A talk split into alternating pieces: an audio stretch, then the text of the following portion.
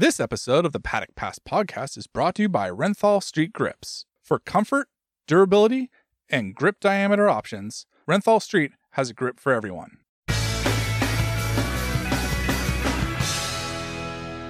Hello and welcome to the Paddock Pass podcast brought to you by Renthal Street. Check out renthal.com for chains, sprockets, handlebar mounts, and the Fit My Bike option to give you all the options available for your motorcycle.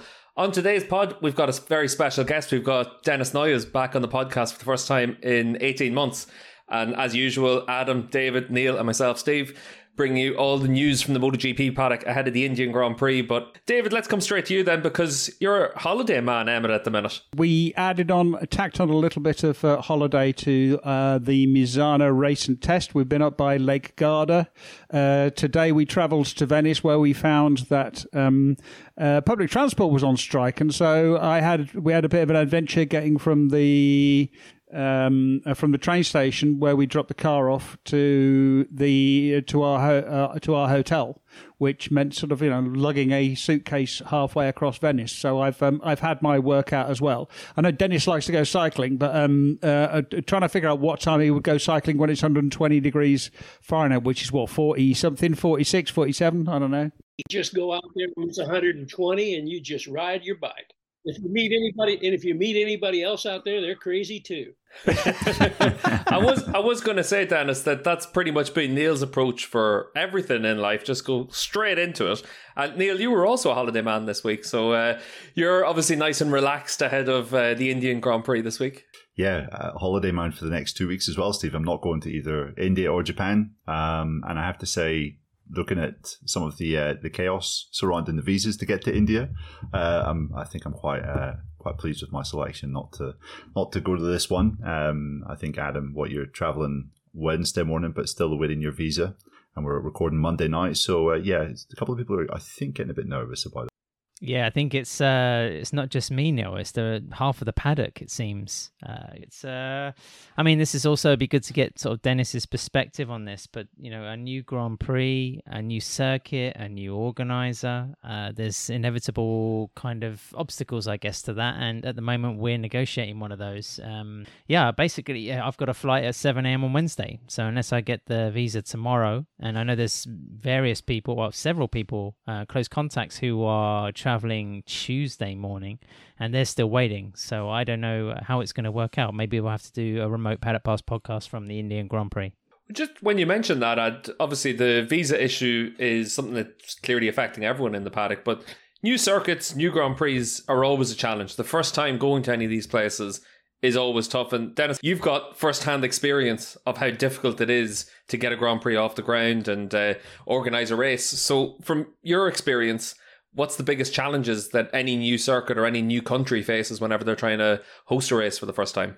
Well, I mean, one of the races that I worked in was the early days of Dorna that we went to several new tracks. But the main thing was going back to tracks that had had Grand Prix before and that were renewing Grand Prix, but under a new organization with a lot more strict rules, like Laguna Seca, for example. Um, when we went back to Laguna, uh, I was operating out of a motorhome sitting in the paddock. Uh, and I remember I got information just a couple of days before everybody was going to show up that we had to cut the track and put the uh, put the the uh, uh, wires across the track so that we could mark the section times.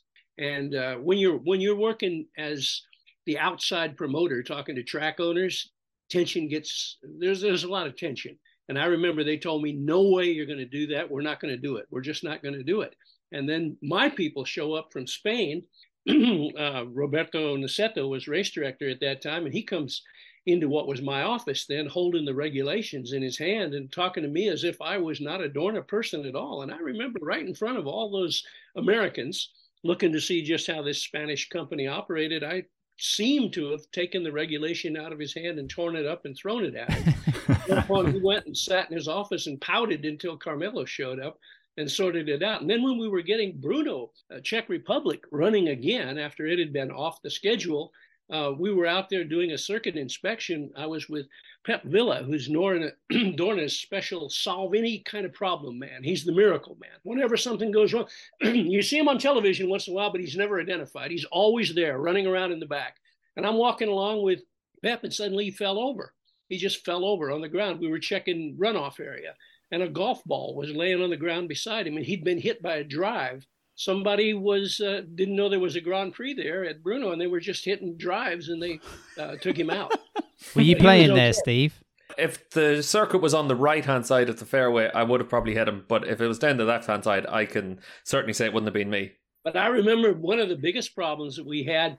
Uh, there wasn't. Uh, now this was the second year of the of the coming back to Laguna Seca. Kenny Roberts ran it the first year, but when we were uh, running it the second year, we didn't have a single person in the United States who was eligible to be race director.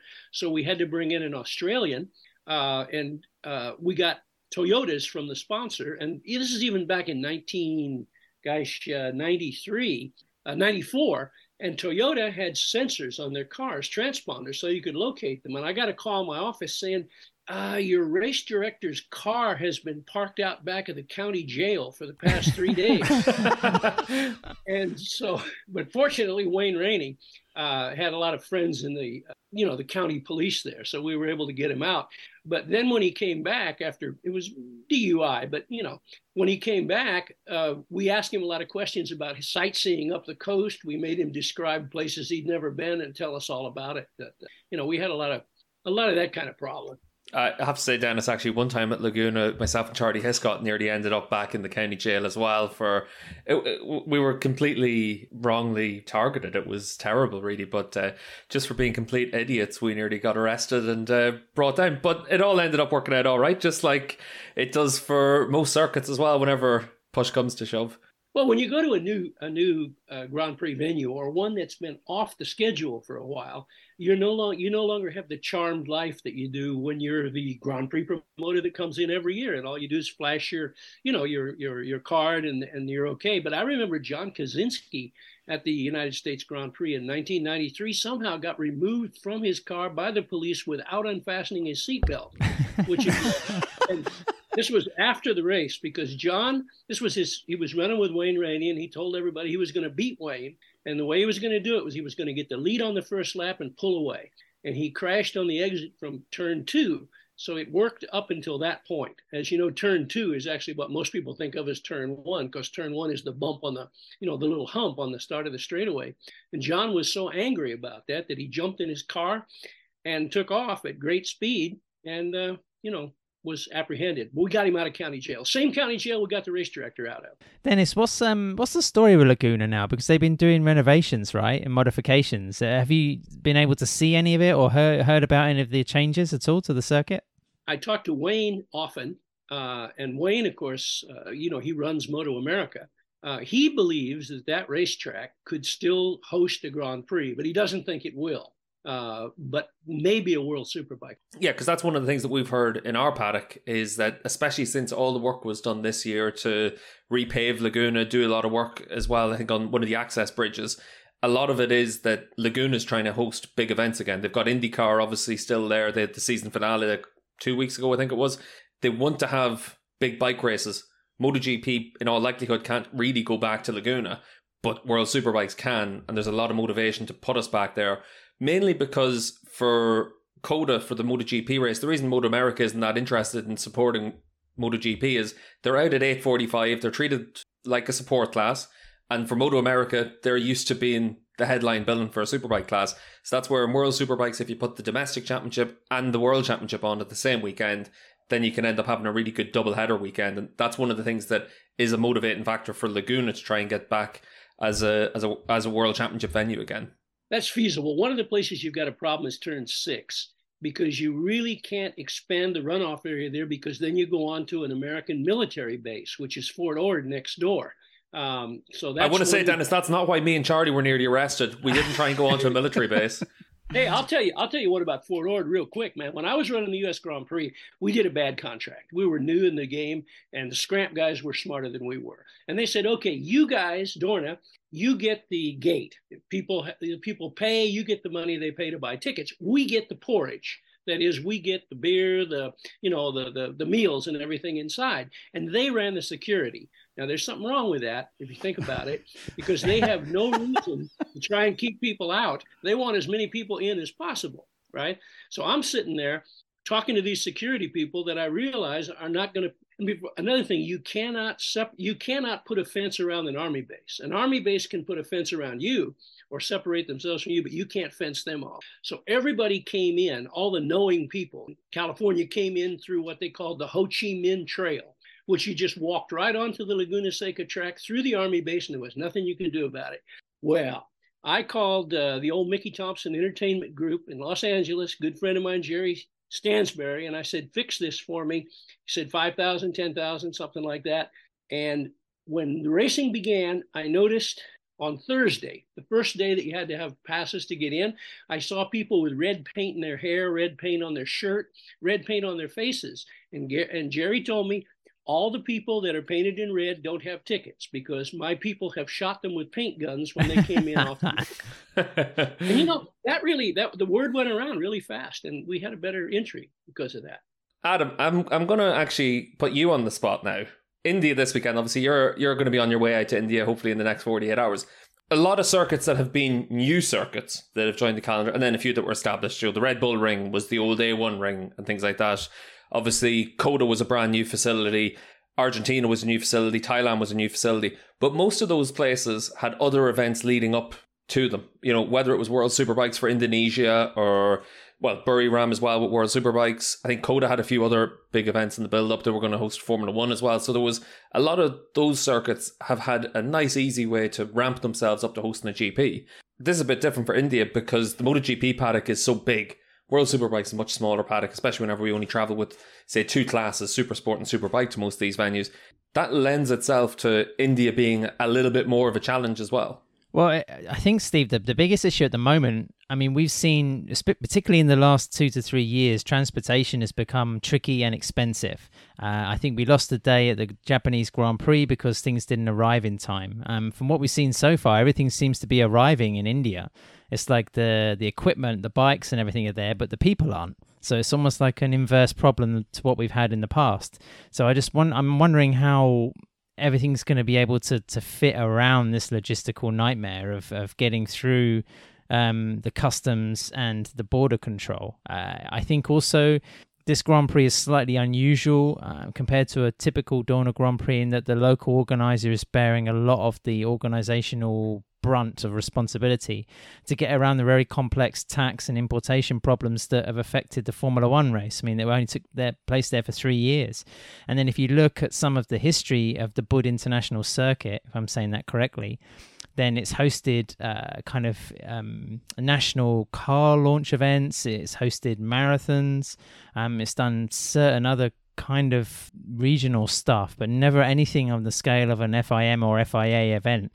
So it's uh, I think that complexity of getting into Indonesia is something that the Dorna and their their promotional partner, I think it's called Barat Bharat Promotions Group or something, are currently wading through. Yeah, uh, because it does seem like bureaucracy and sort of tax systems and that sort of thing is the much bigger problem than than anything else. It does seem like we've got all the equipment there. The other thing is you've got to get it all back out again and past customs, which is always uh, uh, always a problem. Did did you ever have anything to do with you know local bureaucracy or customs or anything like that when you were organising, uh, Dennis? Wow. Um, the, the first year in Laguna Seca, uh, all the problems came from the championship itself, because at that time, Bernie Ecclestone uh, was taking care of the freight uh, with a guy named uh, Billy Gibson, a really nice guy from Australia. And Billy made a mistake when he sent the fax with the cost of the freight. He meant to send it to Bernie, but he sent it to Mike Trimby, getting a little ahead of ourselves right here. He sent it to Mike Trimby, and Mike realized that Bernie was charging double uh, for the freight. So Mike got into a real state about that. And like he did, he went out and organized his own freight. So we had the freight wars at Misano. That was the same weekend of Wayne Rainey's accident, so it didn't make such a big news story. But at that time, Bernie had his trucks in the paddock loading up all the factory teams. And IRTA went with all the private teams, completely different bunch of trucks.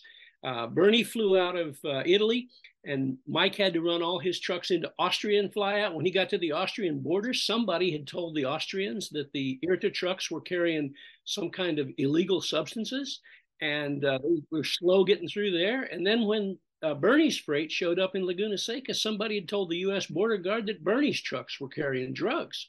So the two were fighting each other. Mike never confessed that he had retaliated because I don't think he'd do that because he wanted to get the. But anyway, yeah, we had problems with freight. Uh, Billy Gibson, uh, the next year, came in with the freight uh, because the second year it was all sorted out. IRTA was paying the right price and they were employing the freight shippers themselves.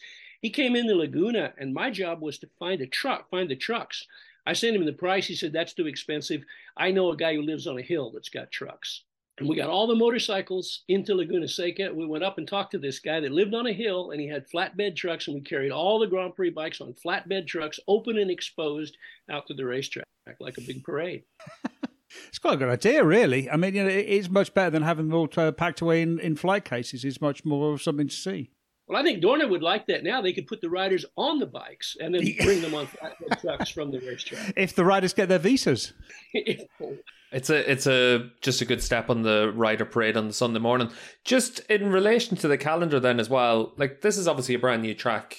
Putting it at the start of a triple header is always going to be a tough one as well. Like it, it is difficult to slot events into calendars. Dennis, from your perspective, what do you think of how it takes to actually build a calendar? Because you need circuits to agree to dates, you need to have availability for other championships as well to, to fit in around. Like everyone looks at it and thinks that you're the only game in town, but everyone's got a jigsaw that they've got a lot of pieces to have to put together. Well, when you're running a series of three races in a row, the most important one is making sure the first one gets off to a good start. So uh, they're doing it right in that respect. They've given themselves two weeks, uh, you know, 10 days or something to get the freight over there before they have to make the, ne- the next move. Uh, I think actually World Freight works pretty well. The only time we really had a lot of trouble uh, was at the beginning of the uh, you know the the Ukraine Russia uh, war when the big freight companies, some of them Russian that we'd worked with, that Dorna had worked with before, uh, were no longer on the table. And uh, that freight that was going to Argentina, as you recall, some of those airplanes were, uh, you know, they were they were they were pretty old. Neil, just about this weekend then as well. Obviously, brand new circuit. How do teams prepare for something like that? Uh, well, I guess they've. Uh, I think Dorna people have been out there in India for a while. Um, there's been, uh, I think, quite a lot of onboard footage provided uh, to the riders. They've been kind of analysing that in in recent weeks. Um, I mean, I guess, um, yeah, you can you can sort of get a, an idea of what the circuit will hold from from videos like that. I mean, it's uh, it's a strange circuit in that it is a Hermann Tilke designed uh, layout, which always gives me the uh, the kind of skeptical eye. I'm not sure if that always lends itself particularly well to motorcycle racing. He's not got the best track record, with one or two minor exceptions. There's a couple of interesting elevation changes on the track. Um, a few bits that remind me of the track in Shanghai, actually. The sort of last corner is a sort of uh, 90 degree left hander on the start finish straight. There's also like a very long straight down into a very, very, very narrow, slow hairpin. Um, but I guess the state of the track is probably going to be what we'll what we'll be discussing on, on Thursday and Friday. As uh, as you were mentioning, there hasn't maybe been so much action on this track recently. Um, riders, I guess, need to assess if parts of the track are uh, are, are, are, suitable really to host a, a motorcycle Grand Prix. Uh, a few guys have expressed concerns about uh, the positioning of the wall. I think on the exit of turn three, um, you know, Luca Marini rather sardonically um, said, you know, we'll we'll see what happens whenever a few riders hit the wall uh, on the outside of turn three, and, and you know what will happen after that. So it's clear that a few guys think that, well, they're certainly skeptical about it, and um, I guess they're willing to reserve judgment until Thursday, but it will be really fascinating to see exactly what their kind of feedback is once they once they get to the track and once they see what it looks like. Just about what you mentioned there, Neil, about the circuit being one of the Hermann Tilke tracks. He doesn't tend to have great bike tracks, but he does have some. Shanghai was always good, Sepang was good, and this is one of his faster tracks as well. I think back whenever it was still in the F1 calendar, it was fourth or fifth fastest average lap speed. So it should be a good track so long as, like you said, the, the track is in good condition. Yeah, absolutely. Um, and uh, I don't know, we've seen a, couple of photos from the, the place recently, like within the last two weeks, and it does seem as though there is quite a lot of work still being done to try to get it up to you know a decent standard. Adam, you've heard a few things that um, you know people have been working well into the night to to get things last minute up to date. Yeah, that's right. Uh, you know, I, from what I can gather, there's a there's a large army of, of people working at the site to get stuff ready. I guess we'll see the level of presentation. Um, I don't know what kind of level of expectation we should have for that. But uh, you know, when it comes to the state of the asphalt, I mean, it's recently been homologated, which we heard was going to happen right before the Grand Prix started. Of course, we know the riders are going to have more track time uh, to be able to dial in the settings and get everything ready. I think also there's going to be a lot of curiosity about how MotoGP is received. You know, how good have they been with local promotion? How are they going to be able to entice? I think uh, New Delhi is one of the two biggest cities in India, um, if I'm if I'm not mistaken. So it's um, I was reading an article recently, I think, in one British um, newspaper, just how India is on the edge of becoming a major, major world economy. Um, you know, a major sort of economic force uh, globally. I mean, of course, the biggest issue in the country seems to be the, the spread of poverty. Um, and New Delhi being a, a, a sort of magnificent metropolis, I'm sure there's going to be quite a few examples of that. But uh, yeah, I mean, how the Buddh International Circuit, like you say, Neil, we've seen from from videos, uh, drone shot uh, footage, and and photo photography. Riders getting used to it. Aleix Espargaro posted, I think, a video or some photos of him and Jorge Martin playing some sort of sim version of it, trying to get used to the track. Um, I think just a sense of mystery around it, and whether we're going to see twenty thousand people there or two hundred thousand people there. That's that's the, one of the biggest questions. I think for me, it's always interesting whenever you look at the new circuits, and this is the first time you guys have gone to a properly brand new circuit in, in a long time. I remember for Indonesia, we had people still painting walls, finishing off pit complexes, all this kind of stuff. There was a big change from Mandalika from when we went there in November, and then MotoGP came for the test, and then the first race. Within the space of that four, five, six months, the place was actually making big changes. But to actually just host the first race, deadline spur activity, and that's why you always end up where there's still work to be done right at the end. And that goes the same for the circuit homologation as well, because there was a lot of talk about the homologation, but one of the big things that you see year in year out whenever you go to new circuits, and like I said, World Superbikes goes to a lot of new tracks, and we've seen it where the circuit is homologated on the Wednesday, the Thursday of their first event. And that was the same for Indonesia. It was done for an Asia Talent Cup race that it would host around a week before World Superbikes. But the track gets homologated right at the end. It was the same in Argentina for us as well. So I think the track is going to be fine. It's, it's met all the FIM standards. And now it's just a case of trying to get use on it again because obviously there isn't that much racing that's happened on it over the last few years. Yeah, uh, yes. I mean, people are sort of acting like that nobody's seen the, the the track before, and it's not like uh, because people do get sort of a bit excited about uh, the track being homologated on uh, what is it uh, on the on the Wednesday or the Thursday but it's not as if the, nobody's seen the track. There's been a lot of communication. Uh, there've already been vi- uh, visits out there. I think Capirossi's been uh, uh, recently, and I think Carlos Ezpeleta has been recently. Tomé, the new safety officer, has been. Um, uh, but it's been a while, and uh, you know they, they they tell people what needs doing, and they presume that it's going to get that it's going to get done, and then you walk around at the at, at the sort of ahead of the race to make sure that it has all been done.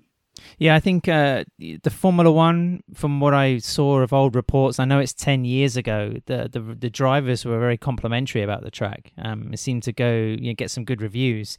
I think the biggest issue the riders are going to find is the level of grip. Um, you know, what's the asphalt going to be like um, in terms of traction? Are we going to be looking at a Barcelona, or is actually going to be surprisingly uh, grippy? But you know, this is something that obviously is going to improve as more rubber is laid down over the weekend. Yeah, I mean, you, I think you're going to be looking at a, a situation a lot like uh, the Argentina races or maybe Mandalika, where uh, you tend to get a bit of one line, certainly at the beginning until the until the track cleans up, uh, and then looking at the track, it does look a bit stop and goey. So it's going to be uh, you know, you sort of like feel that the Ducatis will do well, and you feel that the KTM's, which seems to be very good at both stop and go tracks and at tracks with lower grip, um, uh, it, you know, they could really put on a put on a show there. And uh, just as Adam had mentioned about the extra track time, it's an hour and 10 minutes for each of the practice sessions for MotoGP on Friday. So at least there is that little bit more time to be able to spend out on the track. We're going to to take a quick break on the Paddock Pass podcast. But when we come back, we're going to look at some of the other news within the MotoGP paddock right now.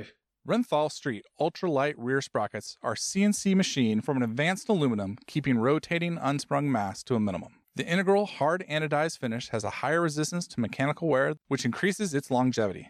Available for a huge range of motorcycles with options for number of teeth and chain pitch. Use the Fit My Bike tool on renthal.com to find the correct fitment for your bike. Welcome back to the Paddock Pass podcast brought to you by Renthal Street. And as we sat down to record this, it had just been announced Franco Morbidelli is going to be a Pramac Ducati rider for next season. So the Italian switching from Ducati from Yamaha to Ducati machinery next year. And Neil, it hasn't come as a surprise to anyone. It's been on the cards for much of the, the last couple of months that he was going to be a Ducati rider, whether or not it would be in the VR46 team or the Pramac team, as it is given the recent news from the VR46 crew, no surprise that Franco's gone there. Yeah, exactly. Um, you know, Franco was uh, being spoken of as a, a, potential Ducati rider in waiting from the, you know, before the summer break, as you mentioned, Steve. And then when Bezzecchi opted to stay in VR46, then it seemed that, uh, you know, Franco was always going to be on that Pramac bike. Um, you have to say it's uh, pretty remarkable for a guy that, okay, finished second back in 2020 in the MotoGP World Championship, but is now in his seventh season in MotoGP um, and has finished 17th, 19th in his past two championships and now uh, is currently 12th. And he's managed to grab himself the best bike on the grid for 2024. Um, so, you know, I, I, love Franco. I think he's a, a big, big talent. Um, you know, when the, the circumstances are right, when he's got the right environment around him, he can be exceptional. Um, but you'd have to say, on the basis of recent form, he's extremely fortunate to have kind of ended up in this situation. Just when you look at that, Neil, you mentioned the 2020 season, and that season's becoming more and more of an outlier almost every time you look back at that campaign. And Joan Mir winning the World Championship, Morbidelli was second, Pol was fifth, I think, in that stage. I think the only thing that was probably consistent with other seasons was Vinales was really good for a certain part of a season and then was nowhere for the rest of it. But other than that, like that season does look like obviously COVID COVID impacted on it quite a bit. We went to the same venues for back to back weekends. There was a lot of circumstances that made that season really stand out as being a very strange one. I think one thing that you have to wonder about is how does Fabio Quartararo look at all this? He's got his teammate who's going to the best motorcycle in the paddock, and he's still sitting there on the Yamaha.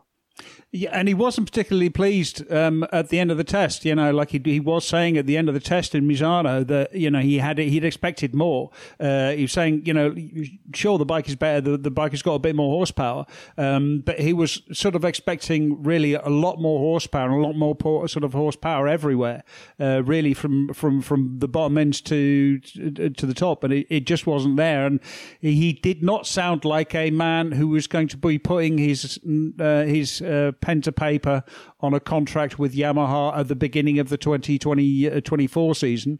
Uh, I think he's definitely going to be asking around, and I think he will definitely be watching what Franco does.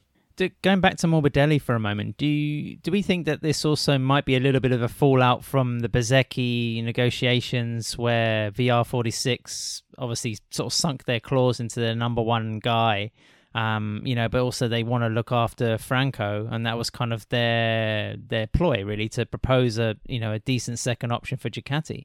Maybe that was something they used to sort of entice them to take Franco. I think for me, I'd like one of the things, and, and uh, uh, one of the things that's interesting for me about the whole way that this has transpired is it's very similar to when the VR46 Academy came in against the Italian Federation, and then everyone stopped wanting to be an Italian Federation rider and wants to be a VR46 rider. Now you've got it where it's Ducati engineers are in the same boat. Everyone's centrally contracted in the past to Ducati. Now you can be a VR46 contracted engineer, rider, and give yourself the chance of what you want to have for your career. And it's one of those things now where they're flexing and they're showing just how powerful they, they are as not as an independent team, but as just strong as any other team in the paddock. I, I was casting um, some doubt as to whether Franco was entirely deserving of the, the Pramac seat, but I, I, still do think it's going to be a, a pretty good signing. Like, I think Franco is a, an excellent rider when he's on a, a, really competitive bike. And as I said, when he's in an environment which kind of suits him. Um, I don't think being uh, in a factory team is maybe the ideal environment for him. Being somewhere like Petronas Yamaha, where we saw him in 2020 have his best year. Pramac again, Jorge Martin's clearly going to be the number one rider in that team, but he can maybe just sort of uh, be in the shade without as much pressure on his shoulders. I think it is an environment that that should suit him, and obviously the bike's going to be fantastic. judging on what we've seen from Ducati over the last two or three years. So um, I, I do think he can do some interesting things for sure. Uh, just in relation to Franco, just as a comparison, he's always been one of those, and Neil mentions there about the, the challenge of being the factory rider, and maybe you're not always best suited for that. He's always been one of those riders free to have an opinion about a lot of things. He's quite similar to Cal Crutchlow in a lot of ways, even though their their personalities are totally different.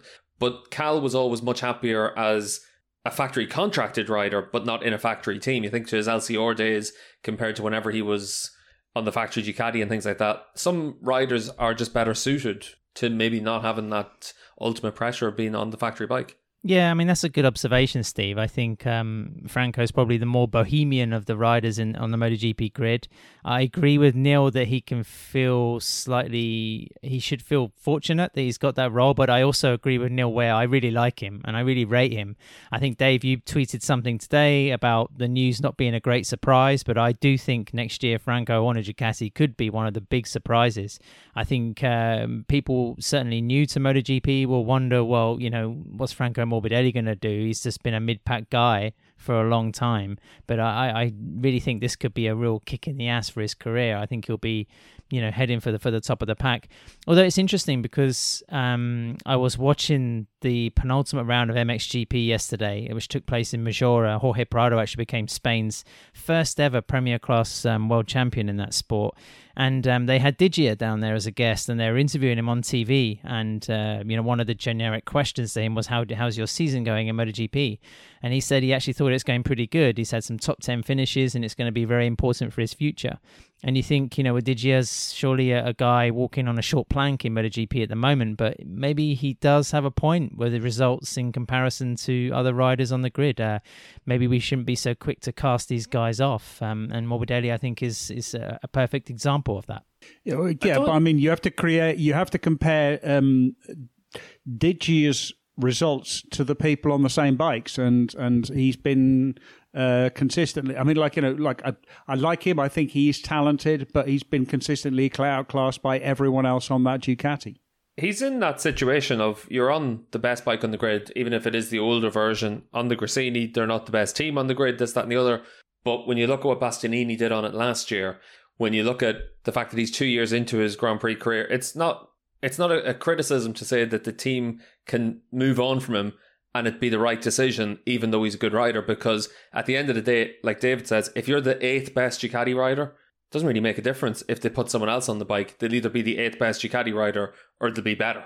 And that's where decisions end up coming from for a lot of these things. Just a bit of perspective on uh, Dovizioso. Uh, Ramon Forcada, who was his crew chief, says that of all the riders he's ever worked with, that Morbidelli is one of the most uh, uh incisive when it comes to uh, deciding on setup. And when he makes a decision, he sticks to it. He said that um, Forcada said, uh, now that he's not in Yamaha anymore, he thinks that one of the big problems that Yamaha had was confusing talent with uh, uh, the analytical ability to set up a bike. He thought that uh, the Dovizioso coming into the team, even though he wasn't nearly as fast as Quartararo, had so many good ideas, and that he thought that Yamaha's real problem was listening to Quartararo say that they needed more engine, more speed, when Dovizioso said, no, you need more mechanical grip. You've got to get that first, because if you just put more horsepower down, you're going to have the problem that I think uh, that he's having now.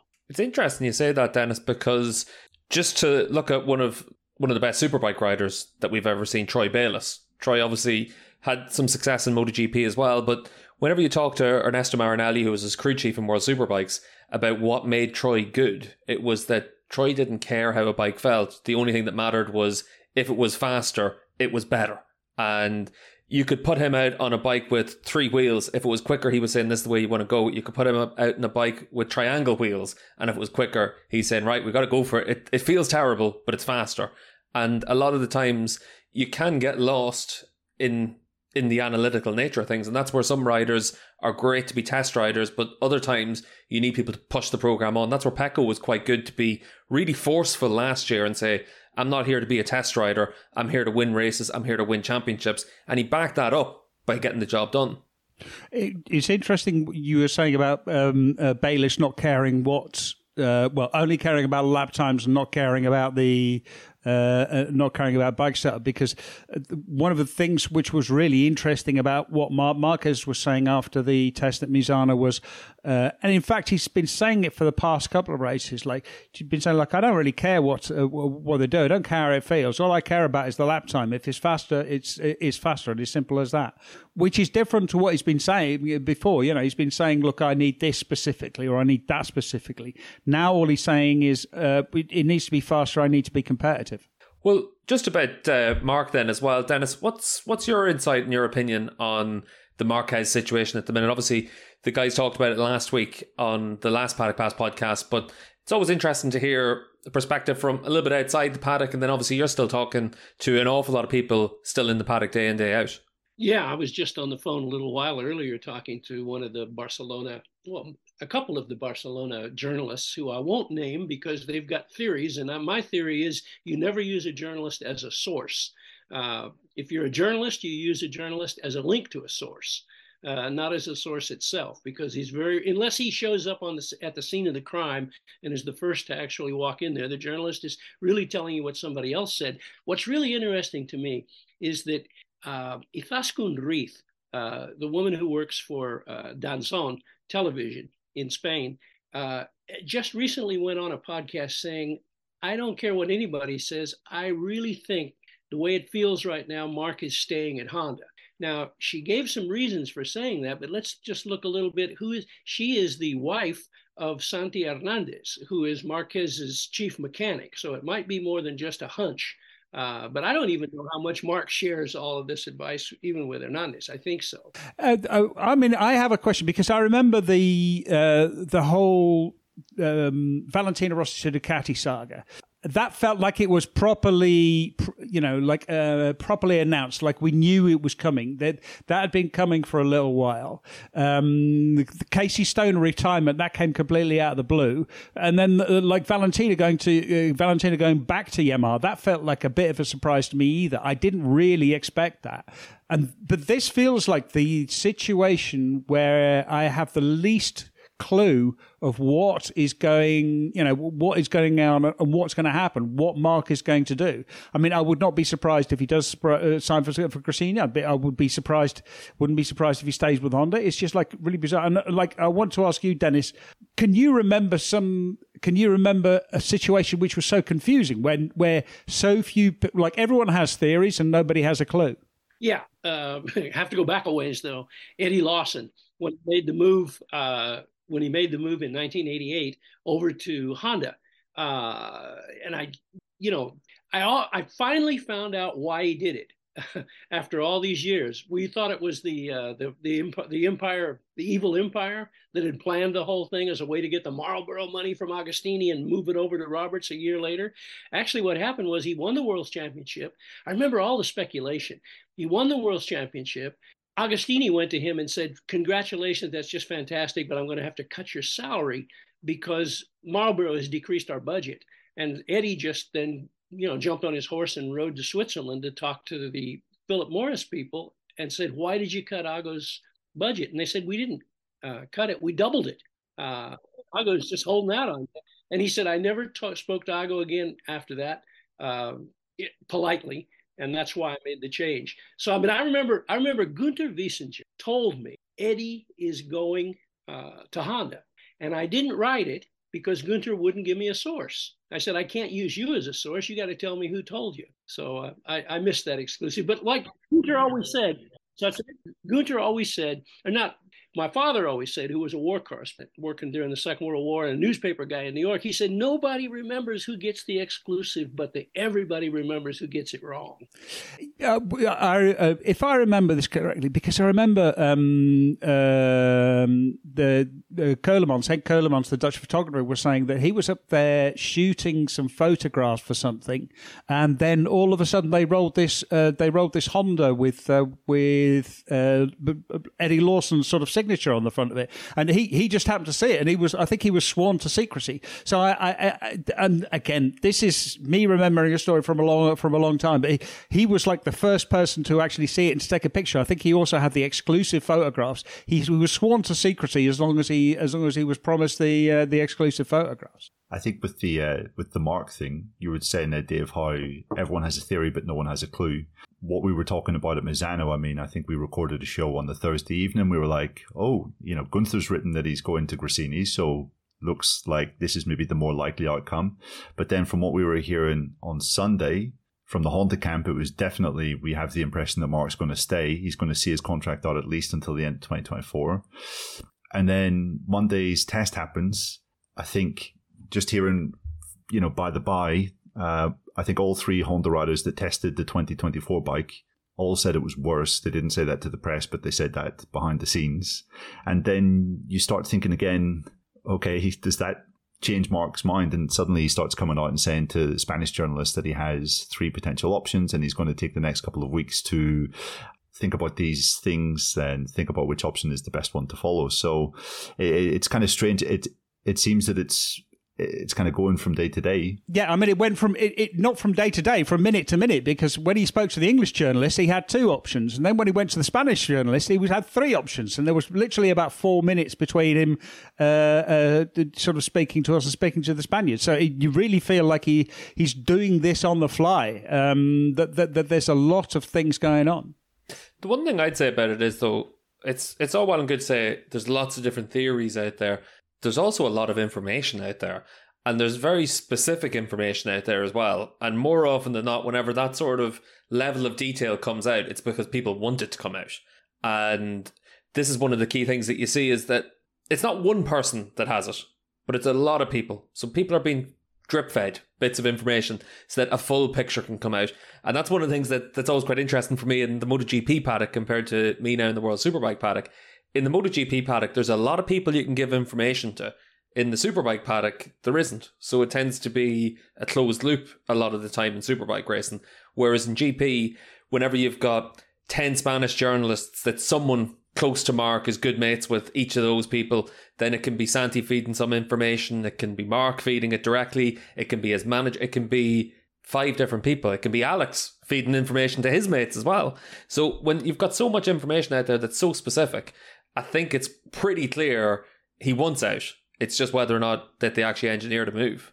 For my opinion, I still think he's going to stay. Maybe it depends whether HRC can poach a general manager of Ducati Corse or not. But uh, you know, there's probably lots of negotiations going on still. But I, I think Mark stays at Honda. One of the things that really surprised me was that two of the Spanish journalists that I talked to, who are old pros who've been around forever, they say that this uh, approach that Alberto Puig made to Dall'Igna to leave Ducati and come to Honda is not just some hysterical story that was drummed up in the middle of the night, that that almost happened. And one of my contacts said it still could. I can't believe that. Uh, but that um, another thing to think about, knowing Honda, knowing the way it works, if you're Mark Marquez and you've decided to leave Honda, let's assume he says, I know what I'm going to do, right? At one time he did this. He says he's going to decide between India and Japan. Japan is Honda's home. Is he going to, after all these years of being a Honda rider, go to Japan in Motegi and announce that he's leaving Honda? I don't think so. Just one thing as well, Dennis, um, just about Gigi. Everyone thought he'd never leave Aprilia either. And he took on a new challenge. And maybe 10 years into his time at Ducati, he's thinking something similar. Because back then, for Aprilia, it was also you can be the man that from the ground up builds a MotoGP program. But instead, he decided to go to Ducati. Yeah, because he wanted to win a championship. You know, like he saw that Ducati was his best chance, his best chance of winning a championship, and he's achieved that. Uh, for me, I think because uh, Gigi's been in two different um, situations where he's had complete control. He was in charge of Aprilia. He was in charge of Ducati. He was basically given a blank sheet to reorganize everything inside Ducati the way that he wanted. Uh, and I cannot imagine HRC doing that. HRC, he would be given a lot of freedom, but he would not be given the same kind of, kind of control. And I'm not sure that he would be a interested in working like that, b confident of being able to succeed, uh, uh, of being able to do the things that he would want to do if he doesn't have that kind of control. Well, just to ask a slightly different part of it as well about the Marquez stuff, who does it serve for Mark to stay at Honda? You know, does it serve MotoGP well to have the best rider of all time still on the Honda struggling? Does it serve Honda well for him to play out, you know, a lame duck season and then move on at the end of that year. Who benefits from Mark staying on the Honda? Well, it's an unmitigated disaster if he leaves Honda. Um, what other options do they have, considering you know not only their reputation but also they have arguably one of the biggest title sponsors uh, in the paddock. Maybe not one of the biggest, but certainly one of the most loyal or the most uh, recognizable outside the motorcycle industry. But uh, you know, benefits Steve uh, depends where he goes. I mean, if he ends up in Gresini with his brother riding a Desmosedici, then it could be to MotoGP's benefit. Is it more of a disaster if he fails at Honda, or more of a disaster if he leaves Honda? I think in the long run, the real disaster is going to be Honda's disaster if they don't react to this. You know, just talking about Eddie Lawson before, Eddie said they built 13 frames for him during the same season in 15 races. He said whenever he asked for something, it was there two weeks later. He said they, were immediate. They built him a new gearbox in a month. Uh, this is not the Honda we're talking about now. This is not the Honda that just got disqualified in the Bol d'Or for having too big a gas tank the other day. Uh, this is not the HRC we used to know. But I think Honda, who just finished the biggest, the most, the most uh, efficient, technologically advanced wind tunnel in the world, uh, which they just put into Ohio, 124 million dollars. Uh, if they decide that they care, and they may have told Mark they do, and he's having trouble believing it. I can't believe that Honda can't come back. Juan Martinez, who used to be the crew chief for Sete Gibernau, he said his advice to Honda is to go back to being Honda again. How much influence did Erv Kanemoto have over that, though, Dennis? I mean, was he able to be a bit more instrumental in making things happen quicker? well, uh, Eddie said what happened with Kanemoto was Kanemoto was just great. He said, I went over to Honda and everybody, the two riders were saying, both Doohan and Gardner were saying, this thing is a pig. You can't ride it. It's dangerous. It's trying to kill you. And Eddie even said some of that stuff himself, but he told us afterward, he said that bike was a piece of cake compared to the Yamaha. He said it was a beautiful thing to ride. It wasn't difficult at all. The riders were just bad mouthing it. And I went along with it. Remember, Eddie said that famous line. He said, Yes, every corner is like the tunnel of death you don't know if you're going to make it to the outside or not. now he says that was the easiest bike he ever rode, uh, and that he and Kanemoto were a great combination. The reason he hated leaving Honda, you know why he left Honda? I'm going too too far back because after he won the championship with Honda, they said, "Really, that's great, Freddie, but we can't give you more money than Gardner because we've got a contract that he has to be the top salaried rider." And he said, "Yeah, but he doesn't make any money at all." so uh, he went back to, and then he goes back to Marlboro, gets three times the money, takes Agostini's sponsorship, puts it on Robert's bike, and we're supposed to believe that uh, that wasn't the evil empire. I don't know. Obviously enough, Dennis. One of the other big stories in MotoGP was the death of Mike Trimby as well, and uh, you've you obviously knew Mike very well for your time in the Grand Prix paddock. What's your big memories of him? Guys, the first time I ever saw Mike Trimby, he was riding a TZ 750 Yamaha at Brands Hatch. Uh, and he was so big on that bike, he made it look like a 350. And I remember uh, Mike, I was club racing in England at that time. I remember him being around, and then he sort of appeared in 1982 and 83 as the as the spokesman for IRTA. I was talking to Randy Mamola the other day, and he said, "You know, we all knew what we wanted, but we couldn't talk right. We didn't, we you know, we couldn't communicate with those people. They looked down on us. They thought we were, uh, you know, uh, hired hired hands." uh, one of the biggest things that Mike managed to do for those guys was get them start money because they didn't have start. I mean, get them paid for the season, not start money. Actually, get them salaried on a on a race to race basis. Because if you remember right, back in those days, Grand Prix racing paid almost nothing unless you were a factory rider like Giacomo Agostini or Kenny Roberts or somebody like that, Barry Sheene, You had to race in the internationals. That's how Tom Herron lost his life racing in the Northwest. Uh, with a broken thumb um, right after he had. Look, real quick story on what it was like back then and what Mike Trimby was up against. Just go back to Jarama. He was 79. Jon Ekerold came in with a broken collarbone. He's got no money. He's basically got a driver and he's by himself. He's the guy who's going to be a privateer 350 champion the next year. And he comes into Jarama. He needs that start money. He's got a broken collarbone. His idea is we got to get a couple of laps in so I'm sitting on pit lane watching, and I see Ekerold's bike come out of the garage, and I'm surprised to see him on it. And then a little bit later, about three laps later, I see Ekerold himself walk out of the garage with a clipboard that says Ekerold on top of it and the word stop written in.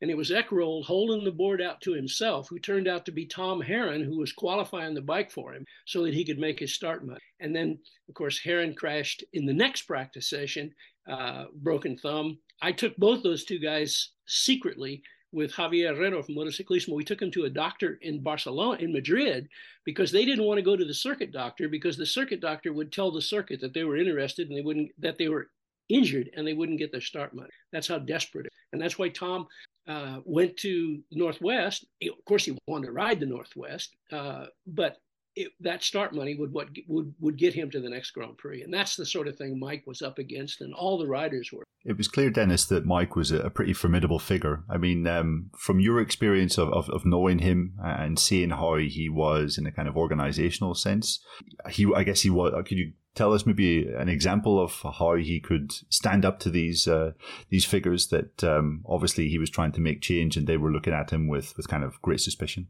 Yeah, well, I mean, Mike not only stood up to the federation guys and the circuit organizers, he stood up to Carmelo too, and that's one of the reasons Carmelo most most respected him. You know, back in '96 when things looked like they were all settled, people don't talk about it much, but there was a coup, a coup attempt by IRTA. Uh, they already, their contract with Dorna was running out, and Michel Métraux, Serge Rosset, Sito Pons, and Mike Trimby were all part of a group of conspirators, really, as far as Dorna is concerned, who uh, talked to ISL, International Sports and Leisure, out of Switzerland, to try and break away. And what Carmelo said after that was broken, and that's a long story. Bernie came down, broke it up. The Tommy Soekarno, this uh, brother of the uh, dictator president of Indonesia, was also involved in all this, trying to buy it out. Mark McCormack came back over to make another bid. But anyway, it all got scuppered. And Carmelo realized okay, these guys worked against me. Uh, I understand that. I've got to get rid of a couple of them. I'm going to get rid of the two Frenchmen, uh, and. but he said, I looked at that organization. I looked at what Mike Trimby had done uh, the organization in the paddock, those guys dressed in blue. And I said, This is a competent outfit. I couldn't build a team like this. And he, Trimby, actually, Mike said later, I never believed in what we did with ISL, but I wasn't the boss at that time. I had to go along with it. And it was uh, Carmelo decided to keep Sito as president, but it was uh, he never forgave Sito. And that's why Sito never got a 500 team because Carmelo thought of what he did as treason being a Spaniard.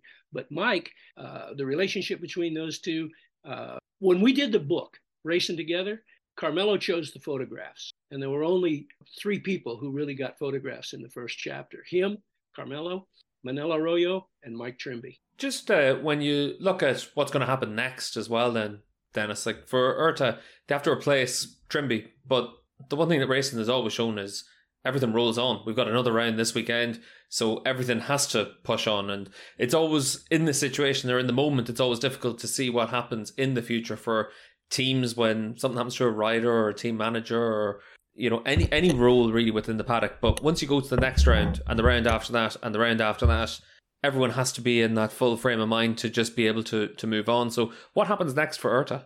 To find a replacement for Mike uh, is going to be very difficult because you know Mike. You saw him at the Grand Prix. He was that solid presence in the other room, the guy who spoke in a low tone of voice, but you know, delivered direct answers and who could get angry too when he needed to. I think I don't know what uh, his wife Irene wants to do. Uh, obviously, she's dealing with the tragedy of the loss of her husband right now, but I think Irene Trimby could run that organization throughout the rest of the year. And as, as long as she wanted to do it, I don't know about Hervé Poncharal. I find him, his temperament is a lot more explosive than Mike's. Uh, but I think in order for the cohesiveness of IRTA to continue as it is, someone from IRTA has to step up uh, and take Mike's place. Yeah, I had a a brief conversation with someone um, uh, related to IRTA, and they sort of said, you know, like Mike has put a lot of the pieces in place for things to just, just to keep on going, and you saw it at uh, uh, really you saw it at, at Misano. Um, that Mike died on Friday night, and then uh, the, the, the event went it ran perfectly, and uh, from the IRTA side, everything is being pre- uh, prepared perfectly for for India as well. You know, the the organisation keeps running. I think there will be some some question marks over what happens with when we getting into into into discussions between uh, the interests of the teams and the and the interest of uh, of the the championship, but uh, you know there are people inside of um, uh, inside of a IRTA who can who can carry that on. Um, I, I would like to just change the subject completely, um, Dennis. Uh, when we going to be able to read your book? well, we just went to press uh, this week in Barcelona. We just finished. I was just working on the cover uh, or approving the cover today. So I'm going to make a. It's my novel. Uh, Yonder's Illinois has it has only I put a motorcycle in it because I feel like I should have a motorcycle. so I put I put a Triumph Thruxton in it, making a lot of racket and disturbing people while they're in a meeting. But it's a novel that has nothing to do with motorcycle. It's Heartland America Midwest, uh, and I'm going back to my hometown, Hoopeston, Illinois, sweet corn cannon capital of the world, uh, to make the presentation in boxcar boxcar books on Main Street downtown. I, I, uh, I, I mean, I've been listening to you talk about. I've heard you talk about it now for probably a probably a decade at least. So I'm really, really looking forward to actually getting my hands on a copy and reading it. Well, me too. you know, right now I, I thought I was done, and then my my daughter-in-law, who really runs the Noyes businesses uh, in Barcelona, she said, "Okay, now we got to do the translation into Spanish." You know, so Kenny and I are working on the translation into Spanish, trying to get those Midwesterners. You know, when I start talking about this, I go right back to my accent, and I got it right there all the time. I'm being phony with you when I'm not talking that way. But it, to try and transport that into Spanish, that's not going to work. They can't be Murcianos or Andalusians, you know. Is it a State of the Nation novel, Dennis, or is it a is it a, a thriller? Can you tell us what kind of uh, what's the style is? It's, uh, it's what they call upmarket literary. In other words, a literary magazine that doesn't a novel that doesn't use a lot of complicated Cormac McCarthy words. Uh, but uh, you know, before I went into this, I went to Barcelona.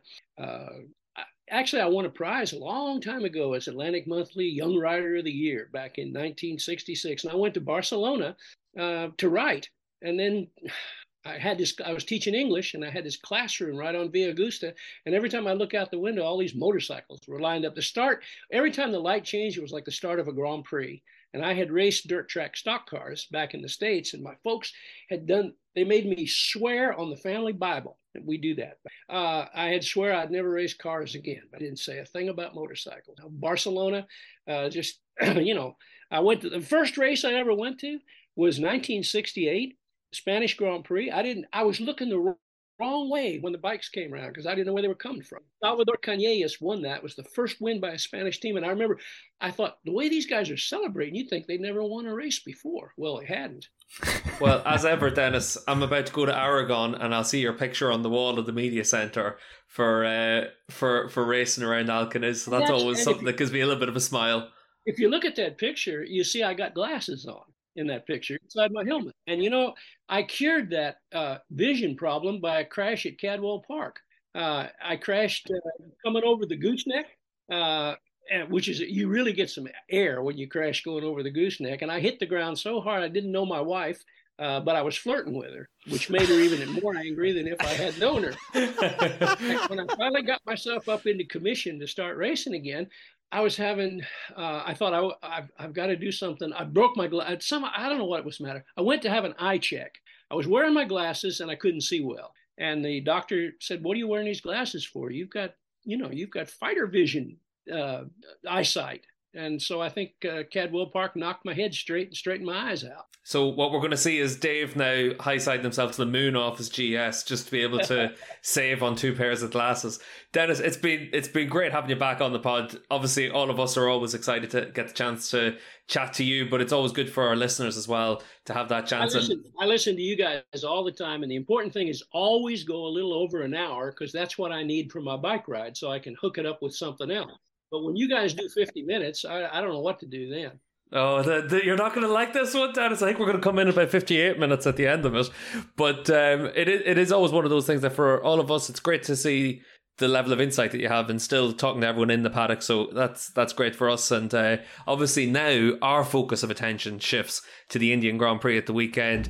paddock notes will still be available all the way through the weekend. So Thursday's show will be available on the normal podcast platforms just to give everyone a bit of a taste of what we give on the paddock notes show. It's 20 minute roundup from the day's action at each of the Grand Prix. So once the debriefs finish, all of our chats with different people around the paddock, we will record it at the track, but uh, we'll get everyone all the latest news on the paddock notes. So check that out on patreon.com forward slash paddock pass podcast and become a paddock insider to get that all the way through the weekend. Obviously, Adam, all that we're focused on now is you and your visa. So uh, hopefully that comes through in the space of the next 36 hours and you're able to get yourself on a flight to India. Um, you're obviously excited to have the, the chance to go to somewhere new. So it's always exciting to go somewhere like that. India's great. I've been there a few times and I'd be excited if World Superbikes decided to go back there. Yeah, absolutely, Steve. Um, positive thoughts for the visa. That's uh, the next job. But I, from what I can gather, there's a sizable queue. So um, fingers crossed it arrives before I have to go to the airport. Well, the good news about that is you've applied as on track off road rather than paddock pass podcast. That's of much more long standing. So check out on ontrackoffroad.com to be able to get all the latest from Adam. Neil, you've obviously got no stress. You're able to take it nice and easy this weekend and uh, just get yourself up at what, 5 a.m. to be able to watch all the practice sessions? Yeah, I might be digging the Dave Emmett approach and missing the first half of Moto 3 P1 um, on, on Friday. Um, so maybe it'll be a 6.37 start, Steve. But don't tell my bosses. Uh, yeah, well, I tell you what, you've you never missed the start of a Moto 3 session whenever you're at the track. So that is a good step forward on Dave. Dave, you've obviously got a couple of days left in your holidays before you head back home and uh, get everything set for India for this weekend. Yeah, I mean, by the time I get home on Wednesday night, I should know whether uh, you know whether the Grand Prix is going to happen and how much, how many of the riders and the paddock are actually going to be there. It's definitely going to happen. So uh, you'll have plenty of work to do this weekend.